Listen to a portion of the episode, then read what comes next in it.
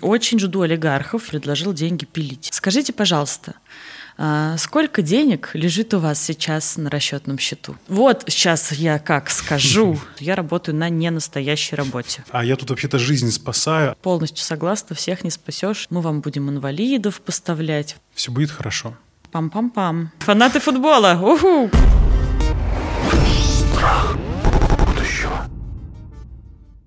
Друзья, всем привет! Это подкаст «Страх будущего». Мы говорим о настоящем и прошлом, чтобы лучше разобраться в будущем. А, потому что мы боимся того, чего не понимаем. Сегодня у меня в гостях Софья Жукова, директор фонда «Нужна помощь». Я надеюсь, вам понравится. Мы обсудили фундаментальные вещи про благотворительность и, надеюсь, поможем вам разобраться в этой теме. Приятного просмотра и прослушивания. Софья, привет. Привет. А, во-первых, хочу тебя поздравить с попаданием в список Forbes. Пока не по состоянию, но 30 до 30 – это достаточно почетно. Как у тебя ощущения? На самом деле это была очень давняя моя мечта. Я э, записала себе в пожелание два года назад, что хотела бы туда попасть, и это уже ну, как бы граничащая была история. 30 мне стукнуло как раз, э, когда проходил отбор в лонглист. Я рада, но немножко расстроена. Мне даже фотосессию Forbes не проверили вообще, вот какого, вот, не понимаю, я ждала этого. Можно было хоть так. Окей, okay, а в какой номинации это получается социальное предпринимательство или как а, это Нет, это звучит? социальные практики, а. звучит это так, и это как раз та номинация, в которой участвуют и социальные предприниматели, и руководители некоммерческих организаций, и создатели некоммерческих организаций, или а, просто какие-то активисты, которые что-то сделали классное а, для социальной сферы. Mm-hmm. Так что достаточно широкая э, история. Очень много в других номинациях тоже было людей, которые делали социальные проекты, например, руководители или какие-то IT-технологии, э, но э, были связаны с социалочкой. Но вот мы были в отдельной категории. Окей. Okay. Я когда готовился к подкасту, Первое, что я сделал, это я вбил Софья Жукова в Гугле и нашел э, твою кровавую тезку. Мешает ли тебе это, как ты вообще следишь за этой историей? Извини, пожалуйста. Да нет, это нормальная штука. Я буквально вчера э, тоже рассказывала про выстраивание личного бренда и самопиар, и приводила этот пример – криминал и благотворительность. Э, мы договорились с нашим пиар-директором сделать мне страничку в Википедии, потому что это единственное, что может спасти мою репутацию. Э, мне не мешает, но ко мне, честно сказать, часто приходят именно с такими запросами, говорят – ты видела? Я говорю, да, да, видела. Но сделать ничего не могу. Эм, более того, я очень иногда переживаю, потому что Жукова — это моя фамилия по первому мужу. И я расстраиваюсь, думаю, надо было оставлять мою первую девичью фамилию, ведь такая классная.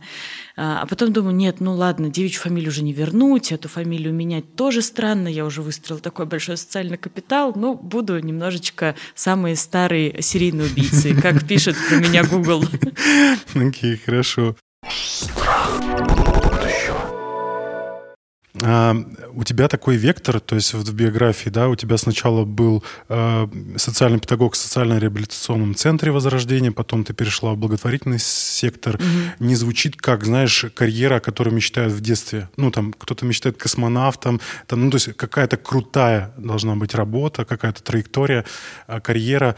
А вот у тебя социально это что-то вот из детства или как ты выбрала эту траекторию? Да нет, так сложилась судьба. На самом деле, говоря про социального педагога, это личная история. А, я была тяжелым, трудным подростком, как это правильно говорится, поэтому в какой-то момент, когда это все получил, надо немножко и отдать. Это был такой недлинный а, кусочек моей карьеры, но на самом деле очень важный. Я поняла, как строится государственная система помощи а, в трудных ситуациях, какие там работают правила и законы, и было классно поработать в том числе с подростками и вообще себя как-то проявить. И в те времена я а, училась в педагогическом колледже, а потом в социально-педагогическом колледже, но поняла, что это вообще не мое. Мне не нравятся дети, хотя у меня есть дочь, а, но мне, для меня это была очень трудная в общем, история. Поняла, что я не готова на постоянке что-то отдавать от себя. И когда ну, вопрос, а кем же я хотела стать, моя идеальная, мой идеальный ответ был, я хотела стать арт-директором клуба. Вот так вот. А, я пошла учиться на э, продюсера проекта в сфере культуры и искусств. Это очень для меня отзывалось. У меня художники-родители, а, очень долгое время был директор художественной школы, папа декан факультета композиции, в общем, все как положено. Но я сама не рисовала, и мне казалось, что менеджмент в искусстве — это как раз то, что мое. А, а дальше оказалось, что все это так близко, и, и все произошло случайно. Фонд меня впервые позвали работать вообще случайно, так что это не было планом, но, заканчивая свой длинный спич, я считаю, что это супер круто, потому что карьеру все-таки в социальном секторе построить можно. Вот mm. это вот.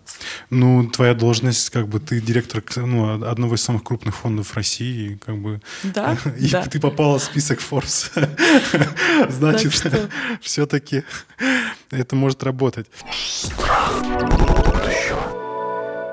Как прошло твое 24 февраля? Um, ну как прошло? Мне кажется, я уже не помню. Это такая травма, которая стирается из головы очень быстро. А, на самом деле мы, конечно, все собрались, все, все сразу собрались и стали ну, я начну сначала. Наверное, как прошло мое 23 февраля, потому что я буквально там за пару дней мы встретились с Мити, поговорили про все планы, что мы делаем дальше. Он как раз вернулся из одной поездки, собирался в другую поездку, и нам нужно было сверить часы, как вообще дальше будем жить. И мы только переехали в новый офис, и я была на подъеме, а потом все, пришлось очень быстро мобилизироваться. Мы сделали встречи руководителей, а, они были еженедельные, мы сверяли повестку, что происходит. Мы каждый день, мы до сих пор, начиная с 20 числа, по сегодняшний день следим за током и притоком пожертвований по всем программам. Ну, то есть просто мы стали жить в ситуации а, мобилизации собственной такой, смотреть, что с нами происходит, надо ли нам какие-то принимать решения. Это первое. Второе, ну, как бы мы перешли от долгосрочного планирования и идеального менеджмента, который мне хотелось строить, опять в ситуацию живем двумя неделями, финансы планируем на квартал не больше. Вот какие-то вот так вот прошло. Мы понимали, что все поменялось, теперь мы живем по-другому. Угу. Ну вот меня больше про твои личные эмоции. Вот э, как бы ты же ну, человек, да, и, или ты у тебя стерся прям совсем этот день? Ну, да нет, не стерся. Я хорошо помню. Я проснул, ну, да, это уже, наверное, было 25 число, то есть когда уже прошли первые все, Сутки. да, а, все, все эти истории. Я точно помню, ну, неважно, какое это было число, что я, я рано встаю, а мой муж встает поздно. Я лежала в ванной и полтора часа читала просто все, ну, все новости. И я его разбудила, говорю, ты знаешь, что случилось? Он говорит, нет. И тут, ну, как бы, вот, наверное, вот так. Вот для меня это был просто, ну, наверное, это, не наверное, это был ужас, а потом бессилие, а потом дальше просто непонимание, что мы делаем дальше. Такая фрустрация на какое-то неопределенное время. И самое главное, никаких решений. Ну, то есть такая пустая голова, когда ни на что нельзя опереться. Вот так. Реклама. Этот выпуск поддержал издательство Alpina Nonfiction. И сегодня я хочу порекомендовать вам вот эту книгу – критическое мышление. А, конечно, критическое мышление не панацея, как и логика а, в отрыве от каких-то знаний. Это ну, может быть не очень полезный инструмент, а, но том Чатфилд, автор этой книги, он приводит достаточно яркие примеры, разбирает э, все, помогает э, подойти к анализу информации, поэтому в наше время заботиться о своем эффективном мышлении точно очень важно. По крайней мере, это позволит вам совершать меньше ошибок и лучше анализировать информацию. Поэтому сегодня моя рекомендация вот эта книга. А по промокоду FUTURE вы получите скидку в 15% а, на любые книги издательства. Ссылка в описании. Приятного чтения. И, конечно же, да пребудет с вами наука. Что с благотворительностью в России сейчас вообще, да? Какой диагноз и какой прогноз? Я не люблю строить прогнозы, но все же э, я тоже сегодня готовилась и возвращалась ну, к каким-то, в том числе, историческим событиям. И у меня есть несколько векторов, куда хочется посмотреть. Что происходит сейчас? Сегодня сегодня что у нас, июнь? Июнь, угу. почти середина, все освоились. Я не знаю случая закрытия фондов, ну, то есть они до нас не дошли. Кто-то закрыл программы, кто-то сократил сотрудников, но а, некоммерческие организации продолжают существовать. Да, пожертвования упали. Упали пожертвования крупных доноров, но опять же, июнь, немножечко ситуация стабилизируется, что-то возвращается. В марте у нас было 34% отписок, э, и мы смотрим вот соотношение. Сейчас там 27%. Это значит, что ситуация улучшается. Что как бы еще? Да, пожертвований мало, но все ищут способы очень много креативных э, подходов началось. От сборов э, криптовалюты э, до каких-то открытий зарубежных организаций, сборов через кого-то как-то. Ну вот, с одной стороны, это все классно, а с другой стороны, меня это расстраивает и пугает, потому что это все очень на грани либо те вещи, которые не поддаются законам на сегодняшний день в России, зоне, да. Да, либо которые нарушают те принципы, которые мы транслируем как системный фонд «Нужна помощь», ни о какой прозрачности уже говорить не приходится. И меньше всего хочется какого-то вот белорусского сценария, когда э, деньги завозят в чемоданах буквально, и благотворительность разрешена только на государственном уровне, и никак иначе должен за все отчитаться обязательно перед тем, как потратить.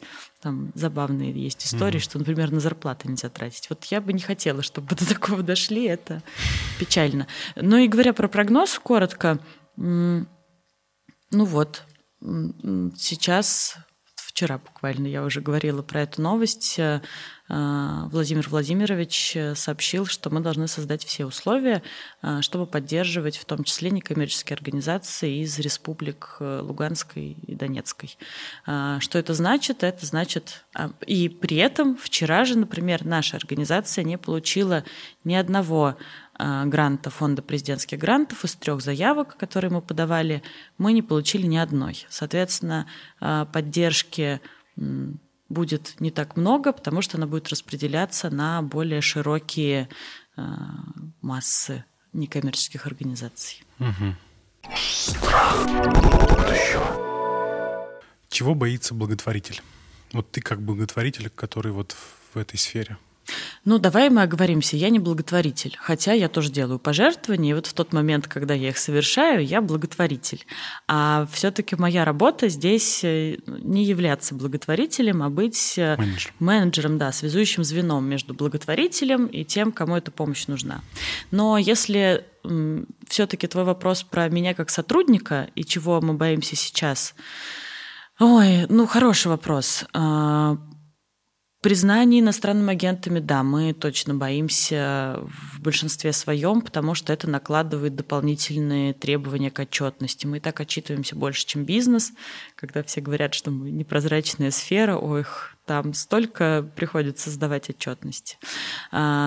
Плюс это удар по репутации. Ту репутацию, которую мы строили так долго, я 7 лет работаю в секторе, и каждый год мы только и говорим про доверие, доверие, доверие. Оно, конечно же, рушится, когда э, по радио Соловьев под одну гребенку говорит, что ну, все эти иностранные агенты разрушают э, наш, нашу страну. Ну, так происходит к сожалению или к счастью, не знаю, тут это не важно, не всегда много организаций классных, которые работают только на благо, и так уж получилось. Например, э, питерский чудесный, э, чудесная организация ЦРНО, которая занимается развитием благотворительности, как и мы, вот тоже являются иностранными агентами. А, боимся. Боимся ужесточения законов. А, абсолютно любых, ну, самых разных. Ну, например, там, э, содействие антироссийским санкциям. Тоже можем попасть, если кого-то не берем э, оказывать помощь. Вот новый такой закон планируется. Э, боимся, что ну, ну самых разных вещей. Ну и самое главное, в принципе, боимся остаться без поддержки, потому что люди и так не доверяют все-таки организациям все еще. Как мы увидели, банковская система нас тут вот мы так долго к этому шли и делали ставку на регулярные пожертвования, на массовые пожертвования. Ну и что? В итоге все наши постулаты разрушились буквально в, одни, в один день. Но не будем как бы тоже тут далеко грустным. А, наверное, это самое основное разрушение связей а, из-за того, что и закрашивание вот в эти черные и белые тона, кто-то хороший, кто-то плохой, на таком большом уровне. Очень много сил туда было вложено. Зачем вообще благотворительность НКО, если есть государство? Мы платим налоги, а государство не справляется с функциями благотворительности или как? Ну, Здесь тоже хорошая штука. Они не должны, по большому счету, справляться. То есть то, что транслируем мы, мы являемся отдельным сектором. Да, есть государство, есть бизнес, а есть вот мы, третий сектор экономики. Мы тоже формируем денежные потоки. А, и по большому счету важная часть, которая может сделать благотворительность, она может усилять те практики, которые и так транслирует государство, с одной стороны. А с другой стороны, некоммерческие организации, фонды, они находятся ближе к земле. Ну, давай пример приведем. Есть больница где-нибудь в Таганроге, а, где есть какая-то проблемная ситуация. Пациент с непонятным новым заболеванием, редким, его в этой области еще никогда не было. И эта область никаких денег на лечение таких специалистов не выделяла, э, на лечение таких э, больных не выделяла. И представляешь, сколько должно пройти ступенечек? Врач должен передать главному врачу, главный врач должен передать в Минздрав области, региона, и пока это дойдет э, до самого верха, и какие-то протоколы лечения обратно спустятся по цепочке вниз, пройдет много времени. При всем при этом человеку помощь нужна сейчас, ну он никуда не денется. Здесь благотворительность приходит на помощь. Во-первых, она может помочь до тех пор, пока государство не решит эту проблему. А, во-вторых, она может увидеть ближе на местах какие-то проблемные зоны и посодействовать тому, чтобы эта проблема как-то по-новому решалась. Ведь наши благотворительные организации сегодня не только раздают деньги, они непосредственно услуги оказывают. Ну вот взять ночлежку, которой можно получить юридическую помощь, сходить в душ, а, получить одежду, какие-то консультации, они тебе помогут восстановить документы. Или можно поговорить про какие-то другие организации, например, там а, ЦЛП, Центр лечебной педагогики, куда тоже приходят на занятия. То есть это не просто оплата какой-то реабилитации, а поиск подходов, которые могут хорошо работать и масштабироваться. Поэтому ну, здесь это просто странно. Это как бы нормальная коалиция между разными а, секторами, а, которая должна работать на благо как раз э, людей, животных, экологии. Ну, в первую очередь людей, потому что все остальное нас окружает и делает нашу жизнь комфортной. Ну, смотри, вот в статье в Википедии про некоммерческие организации есть такая ремарка, что есть исследования, которые показывают, что НКО эффективнее распределяют ресурсы в силу там своей гибкости, там, не, не такой монструозности, как государство, да, что неповоротливое. Но вот если раскрыть это вот обычному человеку, чтобы ему было понятнее. Твой пример, в принципе, вот про больницу, он понятен, но вот с точки зрения эффективности оказания вот этой помощи, неужели государство не может быть эффективнее, чем вот некоммерческая ну, организация? Ну, ну просто потому что государство одно, а, а некоммерческих организаций много. Но я еще пример приведу, его Мити любит, ну, ну я его потом приведу, ладно, не буду сейчас. Угу. А, на самом деле про эффективность.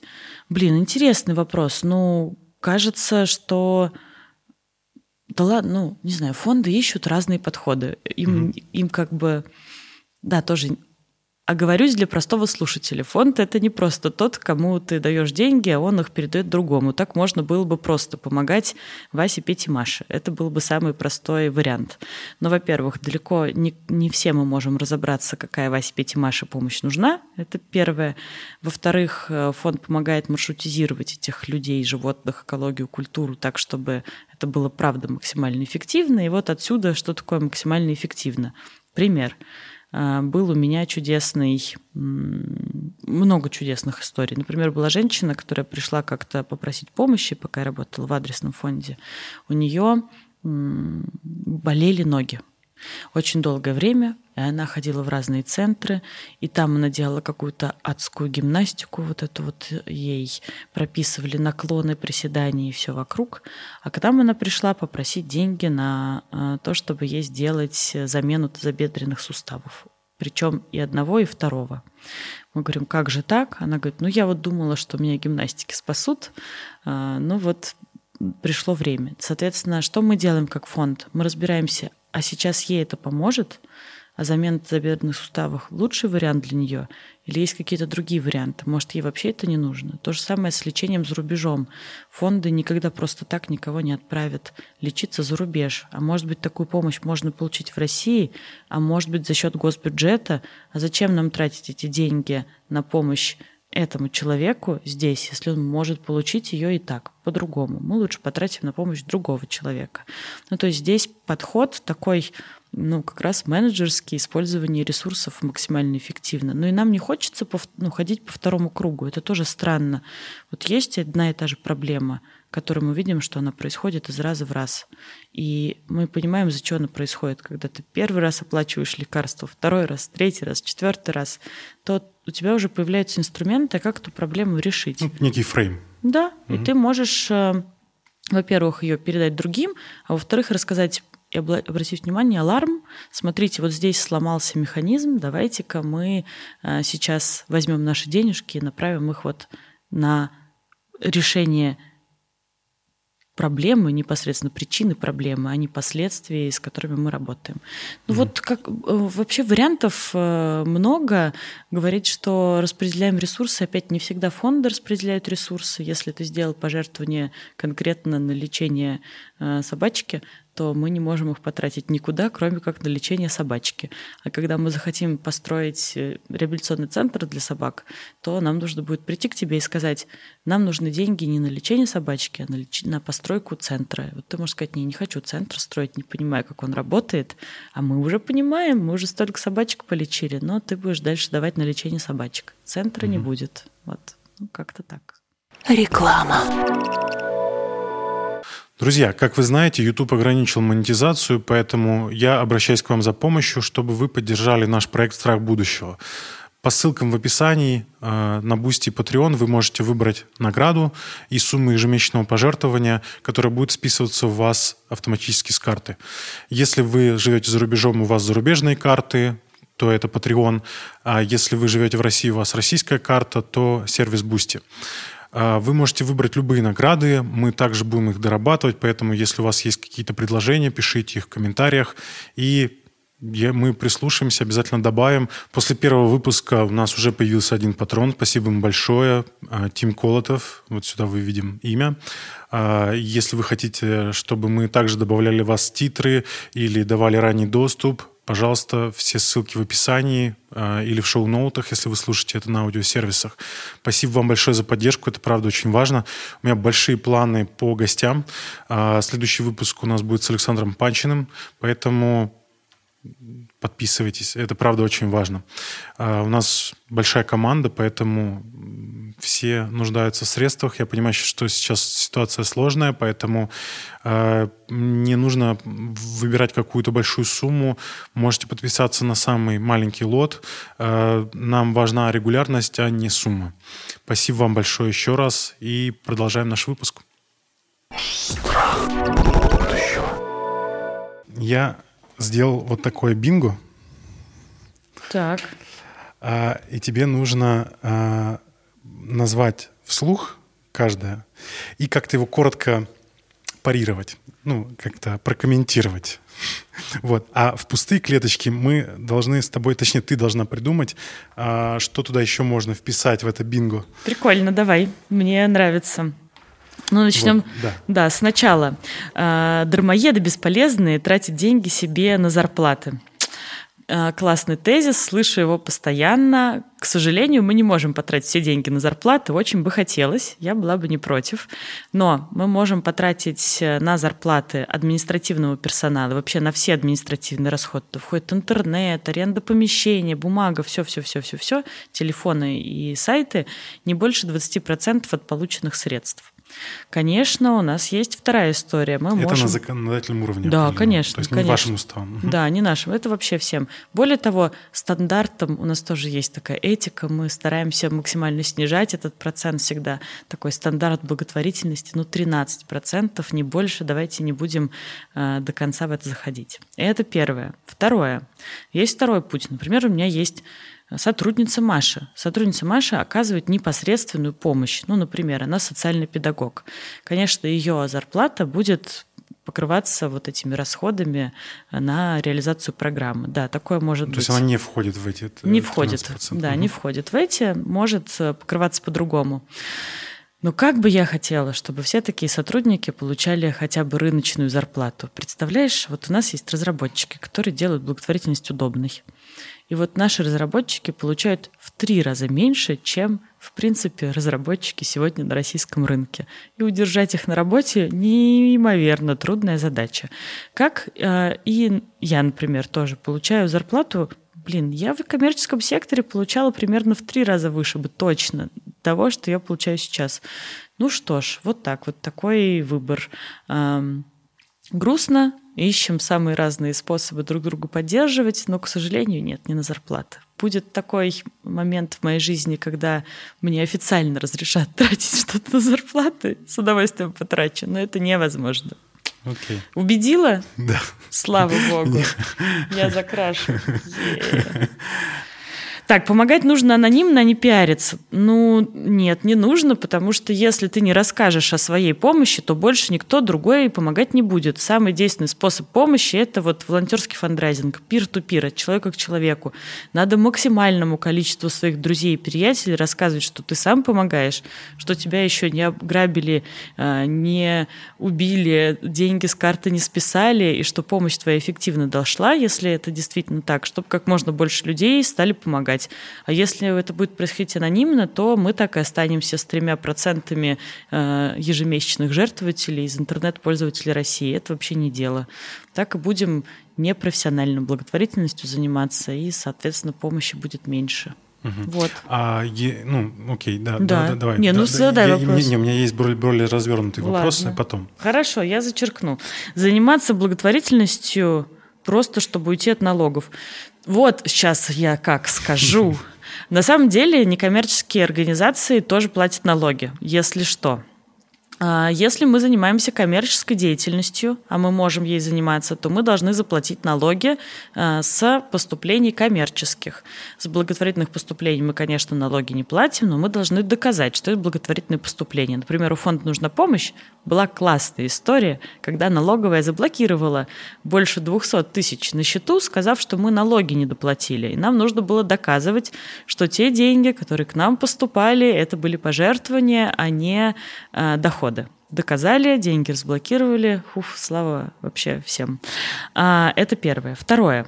Мы, как и все организации, обязаны отчислять а, все налоги и все взносы, подоходный налог, взносы ФСС, ПФР и так далее. Например, сейчас, когда у нас пожертвования резко упали, мы просили всячески, чтобы нам снизили хотя бы взносы в фонд социального страхования, как это было во времена ковида. Это нас очень сильно поддержало.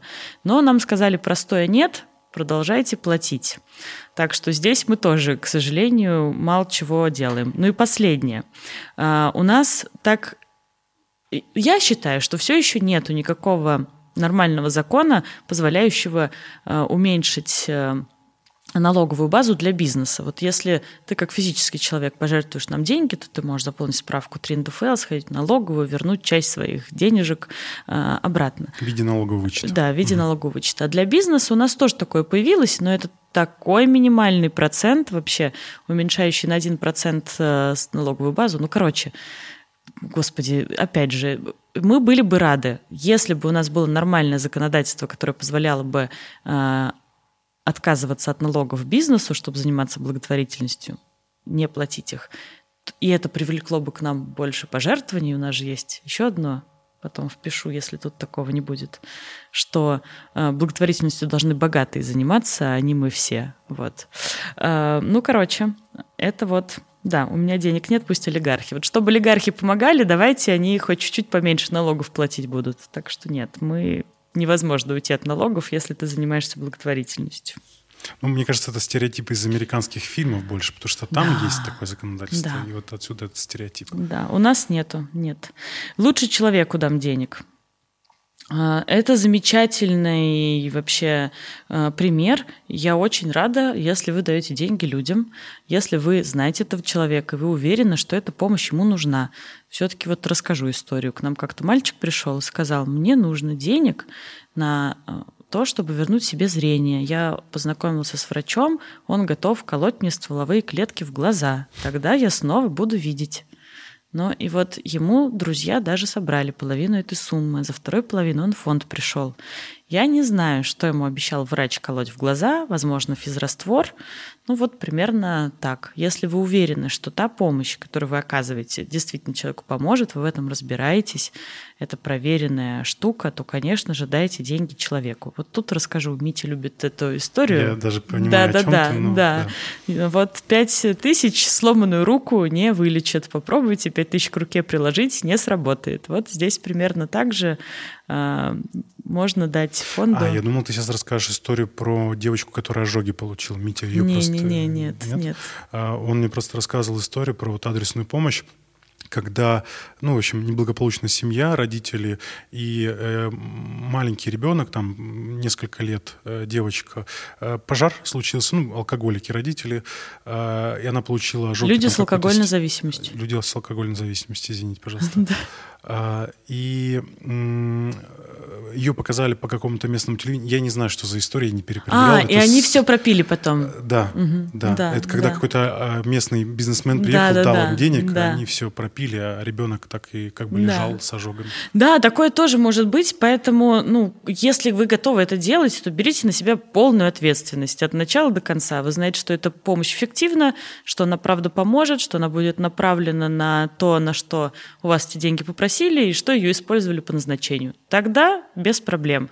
Если вы не готовы так заморачиваться... А фонд, соответственно, такой контроль осуществляет? Это вообще наша работа. Угу. Первая — осуществить контроль. Вторая работа — создать условия, чтобы тебе было максимально просто дать нам денег. Вот угу. это вот все сложится тогда. Угу. Так что, не. Хорошо. Естественный отбор – это что? Что люди должны Ну, типа, ну, умирать? сами виноваты, там, можно объединить сразу все, что, типа, ну, болеют и что, как бы, пусть покупают страховку, такое, знаешь, безразличное, э, типа, о, у меня есть классный... Мир жесток. У меня вот есть... давай так, объединим. Да. Мир жесток. У меня есть классный аргумент. А, ну, я посмотрю в камеру на наших зрителей и спрошу. Скажите, пожалуйста, сколько денег лежит у вас сейчас на расчетном счету? Ответьте сами себе на этот вопрос, не нужно мне на него отвечать. А теперь, знаете, вот я вам расскажу классную историю. Вот вы взрослый человек, и знаете, сколько стоит один месяц реабилитации, если вы попадете в ДТП или нырнете получите травму ныряльщика, у вас будет э, поврежден позвоночник. Один месяц стоит примерно 320 тысяч рублей. Таких месяцев реабилитации вам нужно будет 6, и начинать их нужно будет с первого дня, как вы лежите в больнице. А, государство вам оплатит за год только один месяц в реабилитационном центре. Вопрос сколько взрослых людей могут себе позволить встать на ноги после такой травмы? Ну вот не знаю, кто бы хотел оказаться в такой ситуации, когда ты э, все понимаешь, ты здравомыслящий человек, э, но ничего не можешь сделать, потому что тебе необходимо пройти реабилитацию. Страховку надо было раньше покупать. Ну, я, я сейчас не эту точку зрения отставлю, это как бы, да, оппонирую. Ну, да, надо было. Такой культуры у нас нету. Хочется спросить человека, который это говорит, есть ли у тебя страховка в этот момент, и что ты уже застраховала, что еще не успел.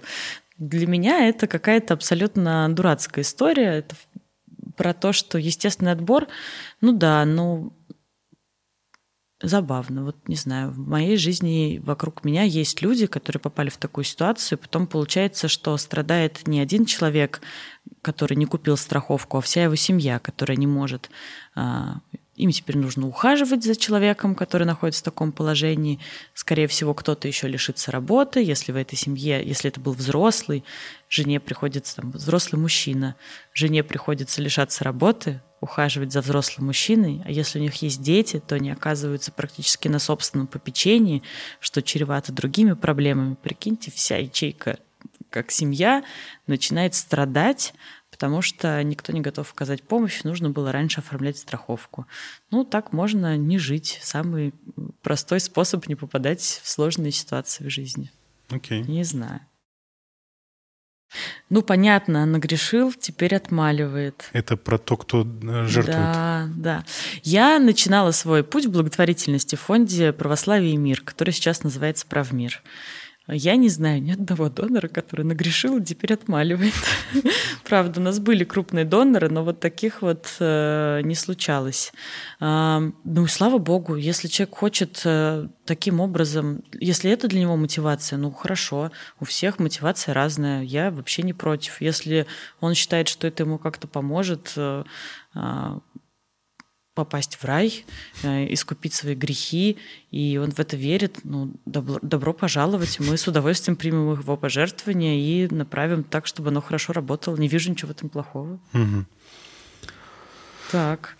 Эм... Пилят деньги. Это про фонды.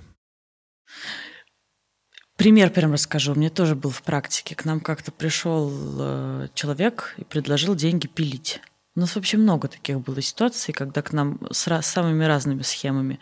Мы вам будем инвалидов поставлять, вот это вот все. Вы им только переводите деньги, мы потом с вами будем делиться. У нас есть деньги, которые мы можем вам перевести, инвалиды, которых мы можем вам дать. Давайте вы будете им платить, и они будут нам наличные возвращать. А, то есть отмывание. Да, mm-hmm. да, да, конечно. Ну, то есть, если уж говорить по чесноку, то такие варианты, ну да, потенциально могут быть. Но какой в этом смысл? Нужно быть очень, во-первых, рисковым человеком, а во-вторых, очень жадным человеком и вообще ничего не боящимся человеком. А, в жизни не знаю, можно деньги попилить, а можно классное что-то сделать. У нас были ситуации, когда деньги, которые, не знаю, можно было попилить, спасали жизни людей настоящему. Может, кто-то и пилит. Правда, не могу ничего по этому поводу сказать. Могу сказать, что фонды, которым помогает фонд «Нужна помощь», деньги не пилят. И мы не пилим. Можете приходить смотреть на наши отчеты, отчеты в Минюст, э, проверять хоть все документы в нашем офисе. Э, мы вас покажем, что, вам покажем, что этого не делаем. Кто-то, может быть, делает. Боитесь обжечься, приходите на платформы, которые занимаются верификацией типа нашего. Вот так. Угу. Не знаю, может, пилит. Всех не спасешь. Ну да, всех не спасешь. Тоже вообще полностью согласна, всех не спасешь, и не надо даже пытаться. Есть один есть вот эта практика, значит, а, осознанного альтруизма, вот этого эффективного альтруизма. Ты предвосхищаешь мой вопрос потом следующий. Я книжку, книжку про это а. привезла, а. да. Но эм, тоже у меня был, я еще не работала в «Нужна помощь», у меня состоялся, я была на лекции, где мы презентовали книжку, которая вышла у нас, и параллельно фонд «Друзья» презентовал книжку, которую, а, которая вышла при их поддержке, как раз про вот это вот все, кому надо помогать, кому не надо помогать. И мне тогда так не понравилось э, э, громкие заявления Мити Лешковского. А, я ему написала в Facebook, говорю, Мить, у меня есть вопрос. Вот у меня есть 500 тысяч рублей.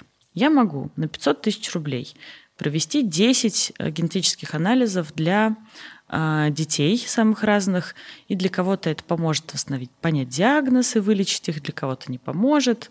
А, в общем, но зато что-то мы с ними сделаем. Для кого-то это реально спасительная будет история. Это первый вариант. Второй вариант. У меня есть семья священника, который живет на Дальнем Востоке. У него 14 детей, очень бедный приход. К нему приходит социальная служба и говорит, что хочет детей у него забрать есть нечего, непонятно, что делать, может перевестись в другую епархию, но ему нужно 500 тысяч, чтобы с Дальнего Востока приехать к нам сюда поближе со всеми своими вещами и 14 детьми. Кому мне помочь? Интересный вопрос. Здесь 10 детей – вот таких вот. Кто-то из них вырастет, станет каким-нибудь классным врачом. Здесь семья священника с тоже детьми, которые могут оказаться в а, нашей системе и стать э, сиротами. Вот. Мы так и не смогли ответить на этот вопрос. А, долго дискутировали. Я тогда написала Мите, говорю, слава богу, что у меня есть миллион, поможем тем, и тем. Вот примерно такой э, вариант. Чем больше будет тех, кто готов помогать, тем больше нам удастся спасти. Ну, не, не будет больших, всех действительно не спасем. Такая, такая уж жизнь. Не могу даже поспорить с этим, но зачеркну. У меня нет денег, пусть помогают олигархи. Очень жду олигархов, если нас слушают олигархи, пусть приходят, помогают. Но тут на самом деле все очень просто. Хотя этот устой, как я уже сказала сегодня раньше, начал рушиться на наших глазах, но я все еще в него верю. Вот есть олигарх, который может дать очень много денег. Вот дал нам олигарх денег, нам хватило, хватило этих денег, чтобы на целый год оказывать помощь. А на следующий год олигарх решил денег не давать. Что это значит? Что всем тем людям, которым я планировал помощь оказать, я ее не окажу, а если я оказываю помощь какой-то категории людей постоянно, ну, например, у меня есть тренировочная квартира, куда ходят ребята с ментальными нарушениями здоровья, куда мне их девать? Выселить, если олигарх от нас уйдет? Поэтому здесь ну, это первый тезис. Деньги олигархов не вечные. Сегодня олигарх есть, а завтра на него наложили санкции, что-нибудь с ним случилось, его бизнес обанкротился, и все те, кому мы помогали, остались без помощи. А, второй тоже важный тезис. Дело в том, что, кажется, это наше общее дело – помогать тем, кто находится вокруг нас. И здесь важно личное участие каждого, желание проблемы вокруг себя решать. На этом строится как раз гражданское общество, когда мы все вместе показываем, в том числе рублем, о том, что меня это беспокоит.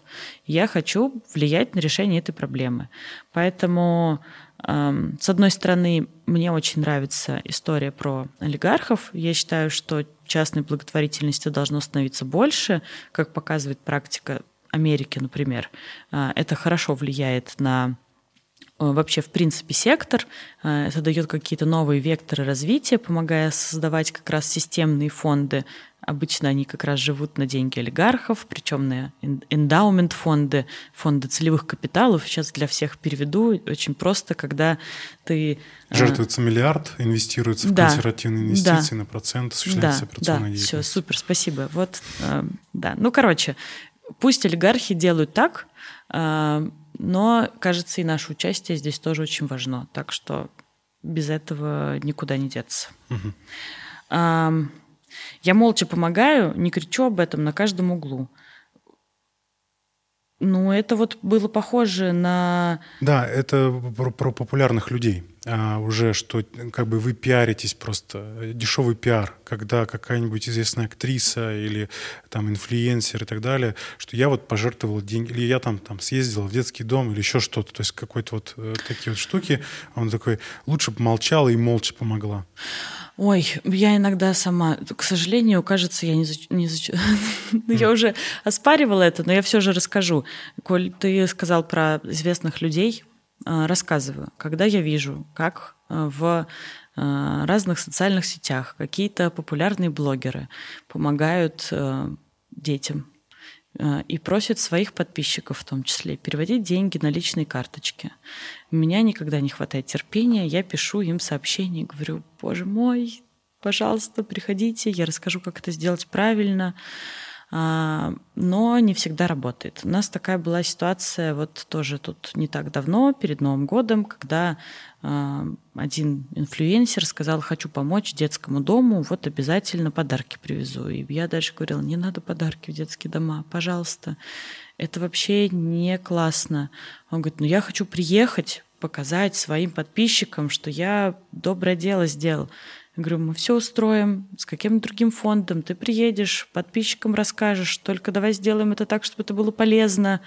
Ну, в итоге переубеждала, переубеждала, надеюсь, что удалось. Эм, ну, как бы судьбу дальше отслеживать не стала. Короче, mm-hmm. я все это к чему? К тому, что э, грустно мне это все слышать. Можно кричать на каждом углу, главное делать это правильно. А, если хочется помогать, и вы какой-то известный человек молча, это ваш выбор, я не против, но помните, что у вас есть подписчики, и вы можете им рассказать, и они тоже могут начать помогать. То есть пиариться неплохо, а делать эффективно, главное. Да, да, да, это очень важно. Угу. Мы все зачеркиваем. То есть мне именно твои просто контртезисы да, да. и мнения. Да не, я понятно. Это все мошенники. У нас есть целое движение против мошенников и против сборов ящики, копилки в электричках и везде. А, ну, очень, ну, правда. Ну, у нас есть уголовная статья за мошенничество. Она распространяется на нас тоже. Мы сами внутри себя очень много занимаемся вот этой фильтрацией, когда нам кажется, что что-то происходит не так в каком-то фонде, мы кричим и трубим об этом направо и налево, и говорим, ребята, аларм, у нас проблемы, давайте что-то делать. Ну, ну как бы, ну, наверное, опять, я уверена, что мошенники есть. А, не хотите с ними сталкиваться, приходите на сайт фонда «Нужна помощь». Мы всех проверяем. Мы не позволяем собирать деньги на личные карты. А, мы проверяем отчеты. Нам важно смотреть, чтобы фонды соблюдали законодательство. Ну, далеко не все мошенники. Так что здесь я не согласна. Так, что нам еще говорят? На самом деле есть еще одна интересная история. Говорят о том, что я обращался во все фонды, и мне там не помогли. Угу. Мне никто не хочет помогать. Это интересный тезис о том, что бесполезно обращаться в организации, он отчасти тоже правдив, потому что фонды не помогают просто так. Если это фонд, который начал работать, который не мошенник, не пилит деньги, эм, который против понятия естественного отбора считает человеческую жизнь выше ценностью и так далее, то, скорее всего, у него есть длинная процедура проверки, как я и говорила. И фонды никогда не дадут деньги просто так на руки. И если эту помощь можно получить за счет госбюджета, фонд тоже не будет за это браться и собирать на это деньги. Угу. Потому что мы уже говорили про эффективность. Ну, поможет преодолеть, может быть, юридические какие-то да, барьеры. Да, ну или направит угу. туда, где такая служба будет, но все же у людей остается представление о том, что во все фонды написал, мне там не помогает. Фонды это не, не кошелечек с деньгами, когда ты пишешь, и тебе тут же на карточку прилетает э, поддержка. Плюс фонды в большинстве своем не закрывают кредиты, э, не оплачивают долги, но такую помощь э, я не знаю ни одного фонда, который оказывает, поэтому да, не все фонды и не во всем помогают, но все же помощь получить можно. Вот. Как это сформулировать? Как ты... А, обращался в фонды, Не а помню. мне все отказали. Угу. Фонды отказывают.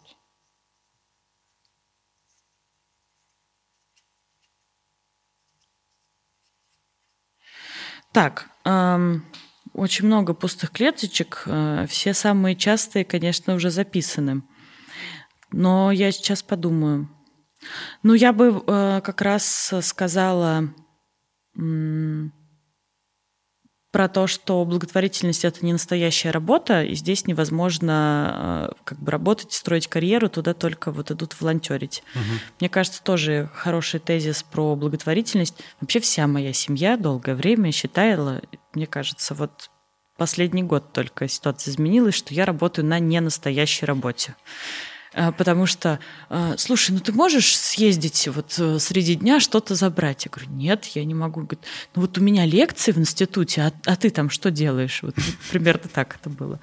Но благотворительность это... Или я прихожу домой, мне говорят, ты что такая уставшая? Я говорю, ну, как это? Вот там сегодня я общалась с таким количеством людей, вот мы согласовывали бюджет. Говорит, ой, ну что там, вам пришли деньги, вы их потратили. Ну вот примерно такие тезисы. Хм. Но благотворительность — это настоящая работа. Более того, мы существуем как настоящая организация, официально зарегистрированная по всем законам. И когда ты э, руководишь такой организацией, на тебе еще куча ответственности трудовые книжки, пожарная охрана. Это не считая нашей основной деятельности. Так что я бы записала, что благотворительность не настоящая работа, если позволишь. да, да.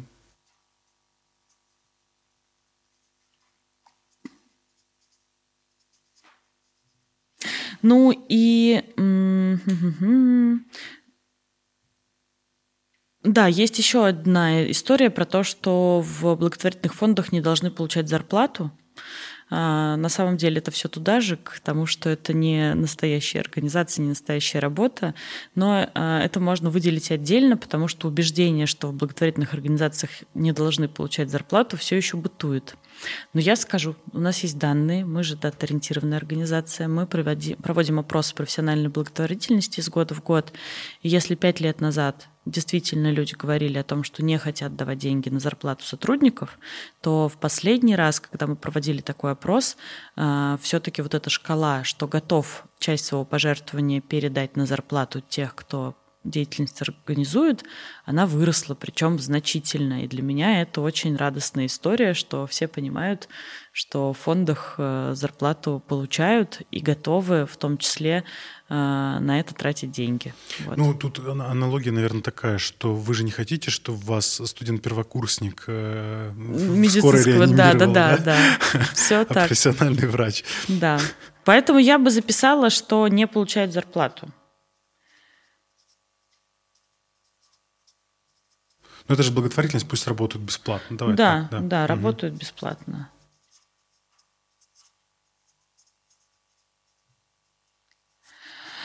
Так, у нас осталось э, последнее поле. Пам-пам-пам. Интересный тоже заход. Надо под... Мне кажется, я так уже смирилась со всеми этими стереотипами, что уже они для меня не кажутся страшными. Но если даже с самого начала что-то повспоминать... Хм. Про собственные пожертвования.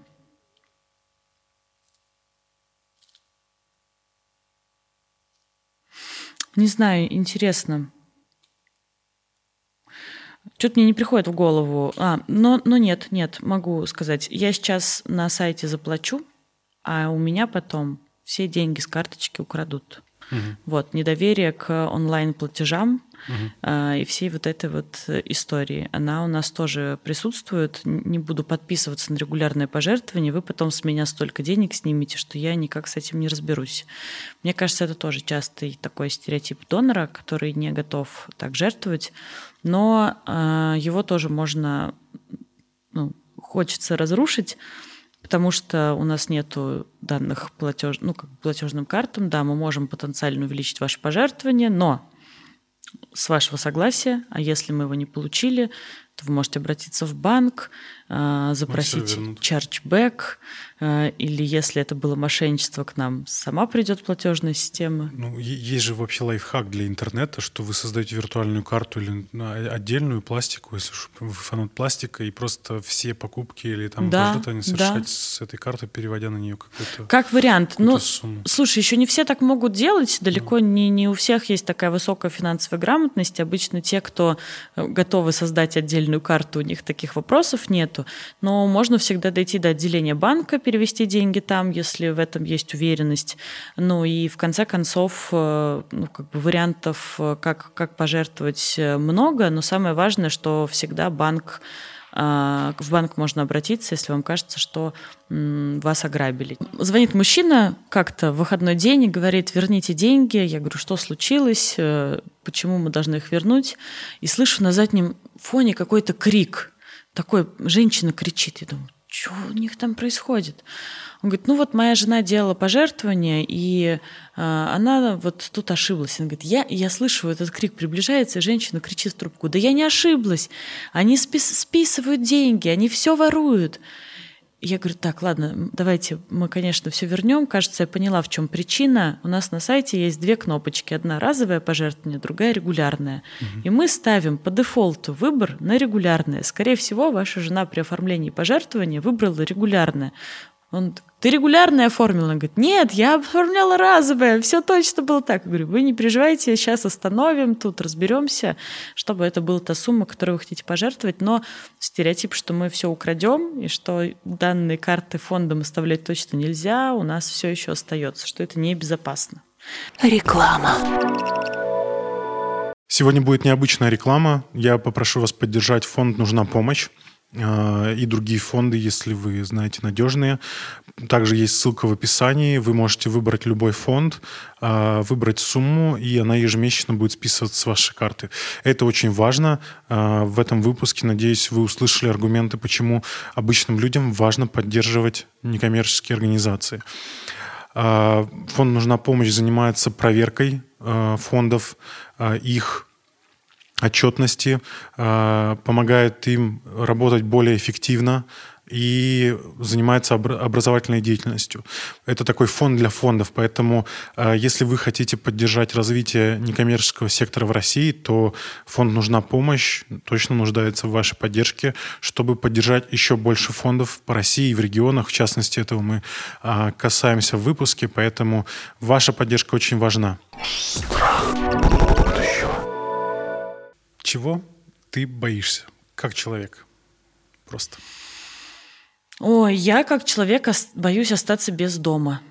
Для меня, наверное, это самый страшный страх. Мне всегда хочется... В смысле, как собственности обладания или что ты подразумеваешь? А, ну да, наверное, так. Эм, у меня нету своего жилья, есть жилье у родителей, и я ну, как бы всю жизнь где-то э, снимаю в Москве, москвичка снимает в Москве квартиру, вот примерно mm-hmm. так. И мне очень страшно остаться э, без жилья. Мне кажется, что лично для меня это самый Э, большой страх, э, ну вот, не иметь дома, куда я смогу возвращаться в старости. Э, наверное, вот, вот так. Законодательство или, и, и реформы, как быть, что делать, вообще что происходит. Ты уже упомянула, что вот сейчас появятся новые законы, но в целом вообще вот если говорить про будущее, то что можно или нужно поменять, чтобы было лучше – ну, во-первых, мы каждый день об этом думаем, а, и все, что я дальше скажу, подписывает меня потенциально под занятие политической деятельностью при наличии иностранного финансирования, а, что по большому счету, ну да, все, все мы знаем этот путь. Но все же ни, никуда никого сейчас не склоняю. О, Господи, но это можно все порезать, это все не важно, мы все об этом каждый день говорим. Итак, что же нужно сделать сейчас? Вообще мы готовим разные предложения и э, пытаемся их как-то презентовать, чтобы они были приняты. Мы уже упомянули налоговые льготы. Кажется, что они очень важны. И важно, чтобы возможность по налоговым льготам принималась не на федеральном уровне, а в каждом регионе самостоятельно, потому что регионы разные. Где-то э, это может хорошо сработать, если это будет работать так, что на региональном уровне принимаются какие-то возможности налоговых льгот. Так даже какое-то время у нас было. Ну, то есть числе. федерализация фискальной да, политики. Да. Угу. А, что еще? Кажется, что сейчас э, ну, в идеальном мире, конечно, чтобы отменить все наши законы об иностранных агентах, как-то по-другому в эту сторону смотреть, потому что это больше похоже на репрессивный закон. А, не уверена, что он несет какую-то большую радость.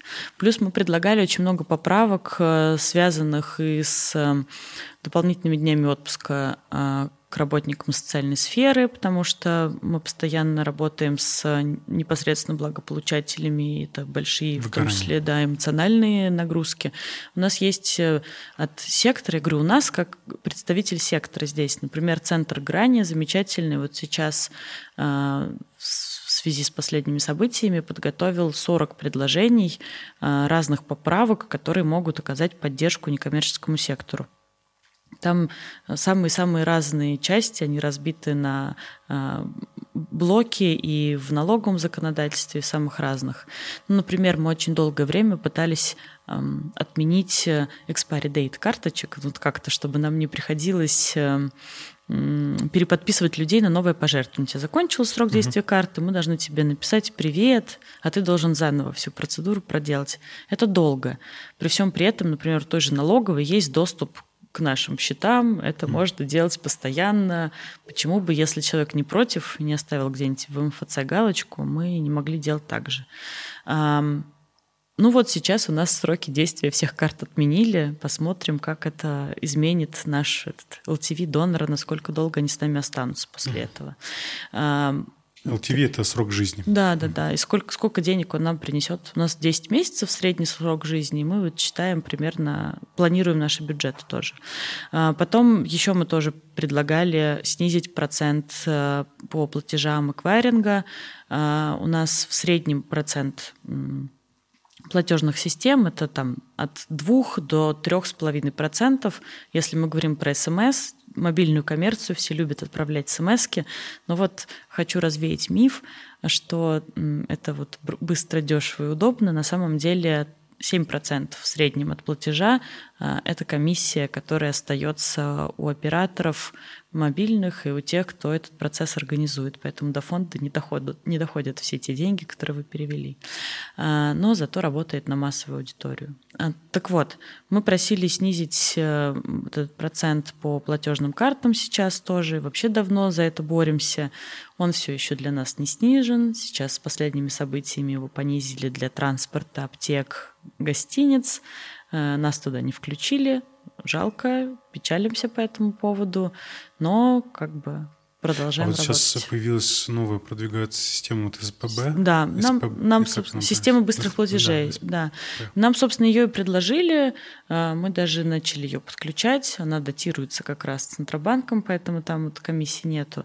Ну, собственно, не, далеко просто не все фонды могут это себе позволить. Что значит не могут позволить? У них просто технических специалистов нету, которые это настроят. Это мы там большие уже и, и крепкие, готовы, но не все готовы. Угу. Вот. Ну, короче, есть 40 предложений, их можно прочесть, постоянно об этом говорим. Говорим и с Министерством экономического развития, и на разных других заседаниях. В том числе есть непосредственно а, поправки, предложения, которые влияют не на всю сферу благотворительности, а на какие-то конкретные кусочки, а, связанные с социалкой надеемся, что что-то по чуть-чуть будет приниматься. Что делать в регионах? Вот, чтобы не было вот этой москвоцентричности, да, ну, частично ты затронула про федерализацию фискальной политики, но вот если говорить про именно работу фондов, понятно, что в регионах это микроскопические фонды, которые зачастую там из пары человек состоят, э, или даже из полутора, соответственно, но как им даже вот эти маленькие ресурсы, во-первых, использовать эффективно? Я, наверное, объединю со следующим вопросом, чтобы ты, может быть, более глобально раскрыл. У меня есть подруга, которая регулярно а, собирает пожертвования для корма собак. Mm-hmm. И я уже, наверное, года три ей периодически пишу, что, слушай, у фонда нужна помощь, есть образовательная программа, где вас научат фандрайзинг правильно mm-hmm. организовывать и эффективно тратить свои ресурсы, потому что вот это вот как бы угрозы твоим подписчикам не помогут ну, собрать э, больше этих... Э, ну, она как бы ну, прям вину ставит, что типа тут вообще-то собаки умирают, а ты не можешь Кофе даже 100, 100, 100 да. рублей скинуть. Да. И я говорю, что как бы это не очень эффективно в долгосрочном периоде так точно и не решает саму проблему.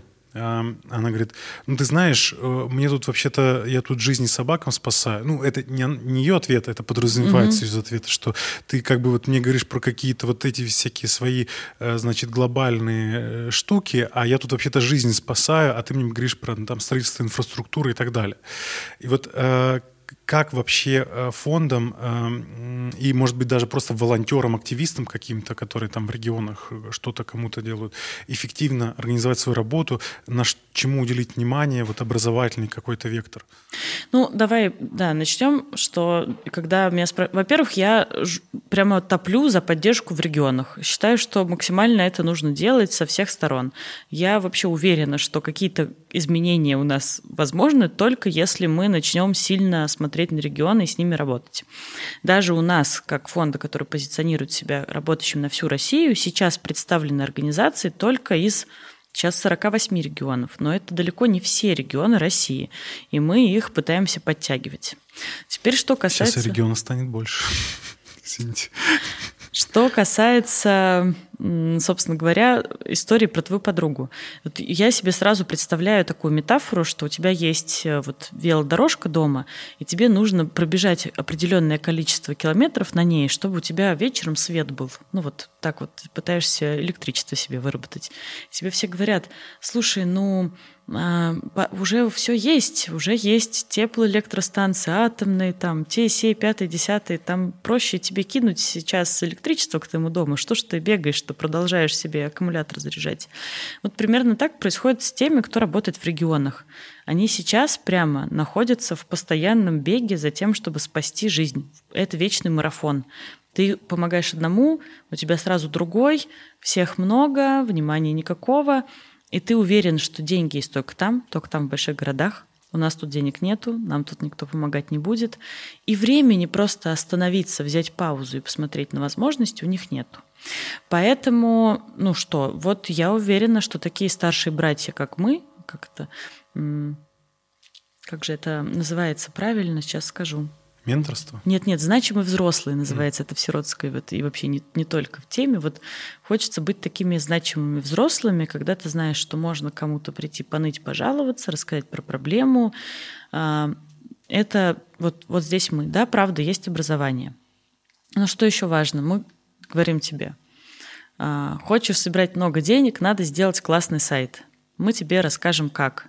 Ты такой, о нет, может вы просто сделаете мне сайт? У меня вот тут вот собак надо накормить. Это тоже важная такая ситуация, которая у нас в благотворительности происходит. Как помогать непосредственно вот так вот крича все знают, а опять же ждут, что мы все сделаем за них, что деньги польются рекой. К нам тоже многие приходят организации и говорят, так, а почему мы с вами уже три месяца, а вы нам еще не собрали миллиард рублей? Мы говорим, ну вот потому что нужно ваше участие в этом. А, у нас есть региональный координатор в Новосибирске, например, Катя. Она работает э, с этим регионом, она ездит в соседние города, ездила в Омск, в Екатеринбург, вот пытается охватить НКО оттуда. Она их, знаешь, как охватывает? Она прямо их, знаешь, кишку берет и говорит, сейчас я вам буду помогать. Э, ну и она рассказывает все на более простом языке, на том уровне, на котором это доступно для региона, переводя наши курсы, зазывает их к нам. Такой вот у нас есть э, десантник, который это делает на месте, показывая, что это можно. Новосибирск классный, в принципе, регион по развитию благотворительности. Там много таких организаций. Будем ехать в другие тоже, показывать прямо примером, что можно что-то сделать. Сразу на месте. Самое классное, когда ты можешь а, прямо на месте показать человеку, что он может собирать, собирать деньги по-другому, может оказывать помощь по-другому. Ну и ни в коем случае мы очень против вот этой всей боли, нельзя обвинять людей никогда что они виноваты, что кому-то не помогли. Угу. И мы дошли до Блица. Давала ли ты когда-нибудь деньги попрошайкам на улице? Да. Милосердие или эффективный альтруизм? Точно эффективный альтруизм. Выбор, если только можно один сделать. Адресная помощь или системные изменения? Mm я правда считаю, что важно и то, и другое, и что без адресной помощи невозможно системные изменения. Но когда я выбираю, я выбираю системные изменения. Угу. А с кем из людей прошлого и настоящего ты бы хотела встретиться и пообщаться? Ну Кого-то вот... одного.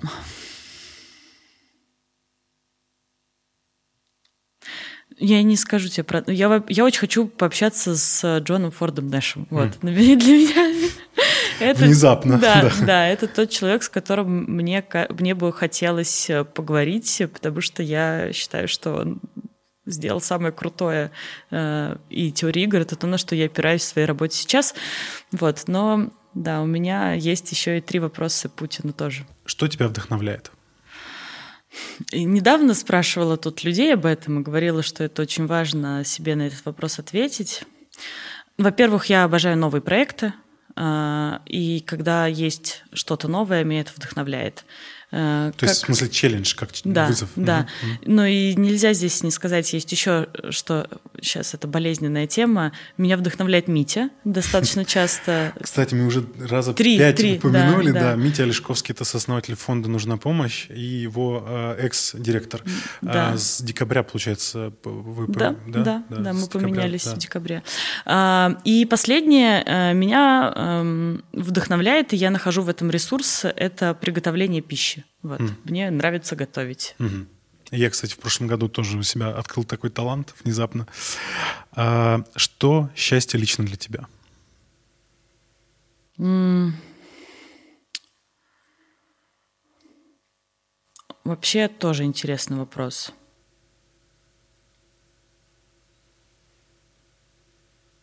Если честно, я не знаю. Я нахожу какие-то мелочи вокруг, которые делают мою жизнь классной.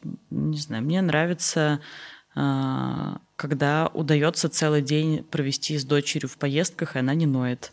Нравится уткнуться дома под бачок. Нравится, когда все складывается так, как было запланировано на работе. Нравится, когда один созвон в день или было 10, и все отменились. Ну, какие-то э, такие мелочи, наверное, нету глобального счастья. Не знаю, просто, возможно, сейчас о счастье говорить очень трудно для меня вот в сегодняшнем дне, потому что кажется, что все такое неопределенное, что я пытаюсь просто из каждого дня его вытаскивать и радоваться вообще всему, что есть. Угу. Все будет хорошо. Я уверена, это вообще самое главное, что я говорю. Все мои сотрудники знают, что я заканчиваю почти все фразы. Все будет хорошо. Да, да, все точно будет хорошо. Да, поэтому все будет хорошо. И финальный конкурс у нас. Эм, у нас в первом выпуске конкурс был про то, что нужно придумать концепцию шоу. Но я подумал, не хочу повторяться. У э, фонда «Нужна помощь» есть такое как бы sub-медиа, э, такие дела, которые вы основали. Ну, оно как независимое, но основано фондом.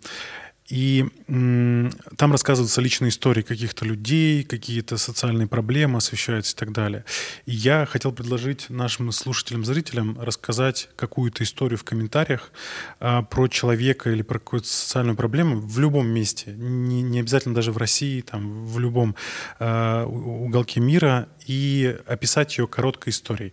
Если эта история будет правда интересна, может быть, такие дела как-то более развернуто осветят это, а лучшим историям мы подарим книжки, которые ты любезно привезла. Давай тогда все-таки это будет история про кого-то в России, потому что мы пишем про Россию. А, вот. Окей, да. хорошо. И да. я э, сразу референс, референс, да. чтобы такие дела такое осветили. Вот у нас есть э, история про сантехника-модельера, например, который работает сантехником, параллельно шьет э, костюмы. Вот какие-то такие штуки для нас, правда, классные. Ну, давай расскажу про да, книжки. Давай, давай. А, на самом деле я везла книжки из тех, которые есть у нас у меня дома. Все эти книжки не знаю, куда показать. Mm-hmm. Все эти книжки вышли в нашем издательстве, которое мы открывали. А, и так вышло, что я прихватила с собой более профессиональную литературу, нежели то, что мы стали выпускать сейчас. Сейчас у нас такие более классические книги с рассказами, а это то, что может оказаться полезным. А давай кор- кор- да. коротко про, про каждую книгу. Давай начнем со 100 друзей. 100 друзей – это книжка про как раз peer-to-peer фандрайзинг, я его упоминала, волонтерский фандрайзинг. Peer-to-peer от человека к человеку. Да. Угу. Как собирать э, деньги. Она подписана, но даже не мной. Так, а Она подписана Сергеем Игнашевичем. wo? Нет, мы такое не будем разыгрывать. Почему? Ну, это же тебе подписали. Не, нет, мы ее разыграем. У меня есть еще одна такая, я просто не ожидала. Точно, точно, точно. это Окей. супер. Короче, расскажу историю тогда Давай. про эту книжку в первую очередь. Фанаты футбола. Уху, короче. Блин, мне даже неловко просто, что мы у тебя отбираем Да, у нас есть э, классная платформа, пользуясь случаем, где можно открыть свой сбор и собирать деньги на всякие разные э, движухи. Прямо сейчас у нас идет э, футбол футбольный турнир, чемпионат, где мы через эту технологию тоже собираем деньги. Наш чемпионат уже который год поддерживает Сергей Игнашевич. Он э, входит в наш попечительский совет и является таким э, адептом, в том числе волонтерского фандрайзинга, футбола, и вот помогает нам так делать. На прошлом футбольном турнире мы собрали 2,5 миллиона рублей. Э, все команды соревновались в сборе денег и в футболе, собственно говоря. В этом году я тоже играю в футбол в команде Sisterhood, и мы собираем деньги на помощь центру сестры. Вот. Так что поэтому книжку про волонтерский фандрайзинг, про то, как э, волонтерский фандрайзинг продвигать, и как вообще с ним работать, и как сделать так, чтобы вам стали стали жертвовать деньги на те фонды, в которые вы верите, на те проекты, в которые вы верите. Это вот тут. Тут прямо практически пошаговая инструкция. Да еще вот и с подписью реально угу. Сергея Игнашевича. Слушай, ну придется тебе определять, потому что я перед собой такую дилемму ставить не хочу. Кому какую книгу. Ладно. Вот вообще было бы интересно, если бы книжка Питера Сингера была подписана Питером Сингером. А, Питер Сингер приезжал в Россию, в Москву, у нас были с ним тоже лекции здесь. А, это как раз тот человек, который и рассказывает про эффективный альтруизм, про то, кому нужно помогать и как уменьшать страдания. А, и вообще я считаю, что эта книга а, очень много сделала для всего нашего фонда, изменила и нашу жизнь тоже. Она была такая первая не научная какая-то вот угу. не нон-фикшн, хотя это тоже нон-фикшн в принципе, но она вот была больше про историю, э, как, как, как тебе на это для реагировать. людей. Да, угу. да, да. Короче, это супер, и вообще Питера Сингера можно э, почитать. Он забавный старичок, приезжал к нам сюда. Ну и две классные книги они выходили большой серией, у них есть третья Lean Impact, но я ее а, с собой не привезла. А, ничего не буду про них рассказывать, они просто супер. Я уверена, что если вы прочитаете... Автографов там нету? Давай проверим. Давай проверим. Ну, нет, нет, нет, здесь не будет автографов.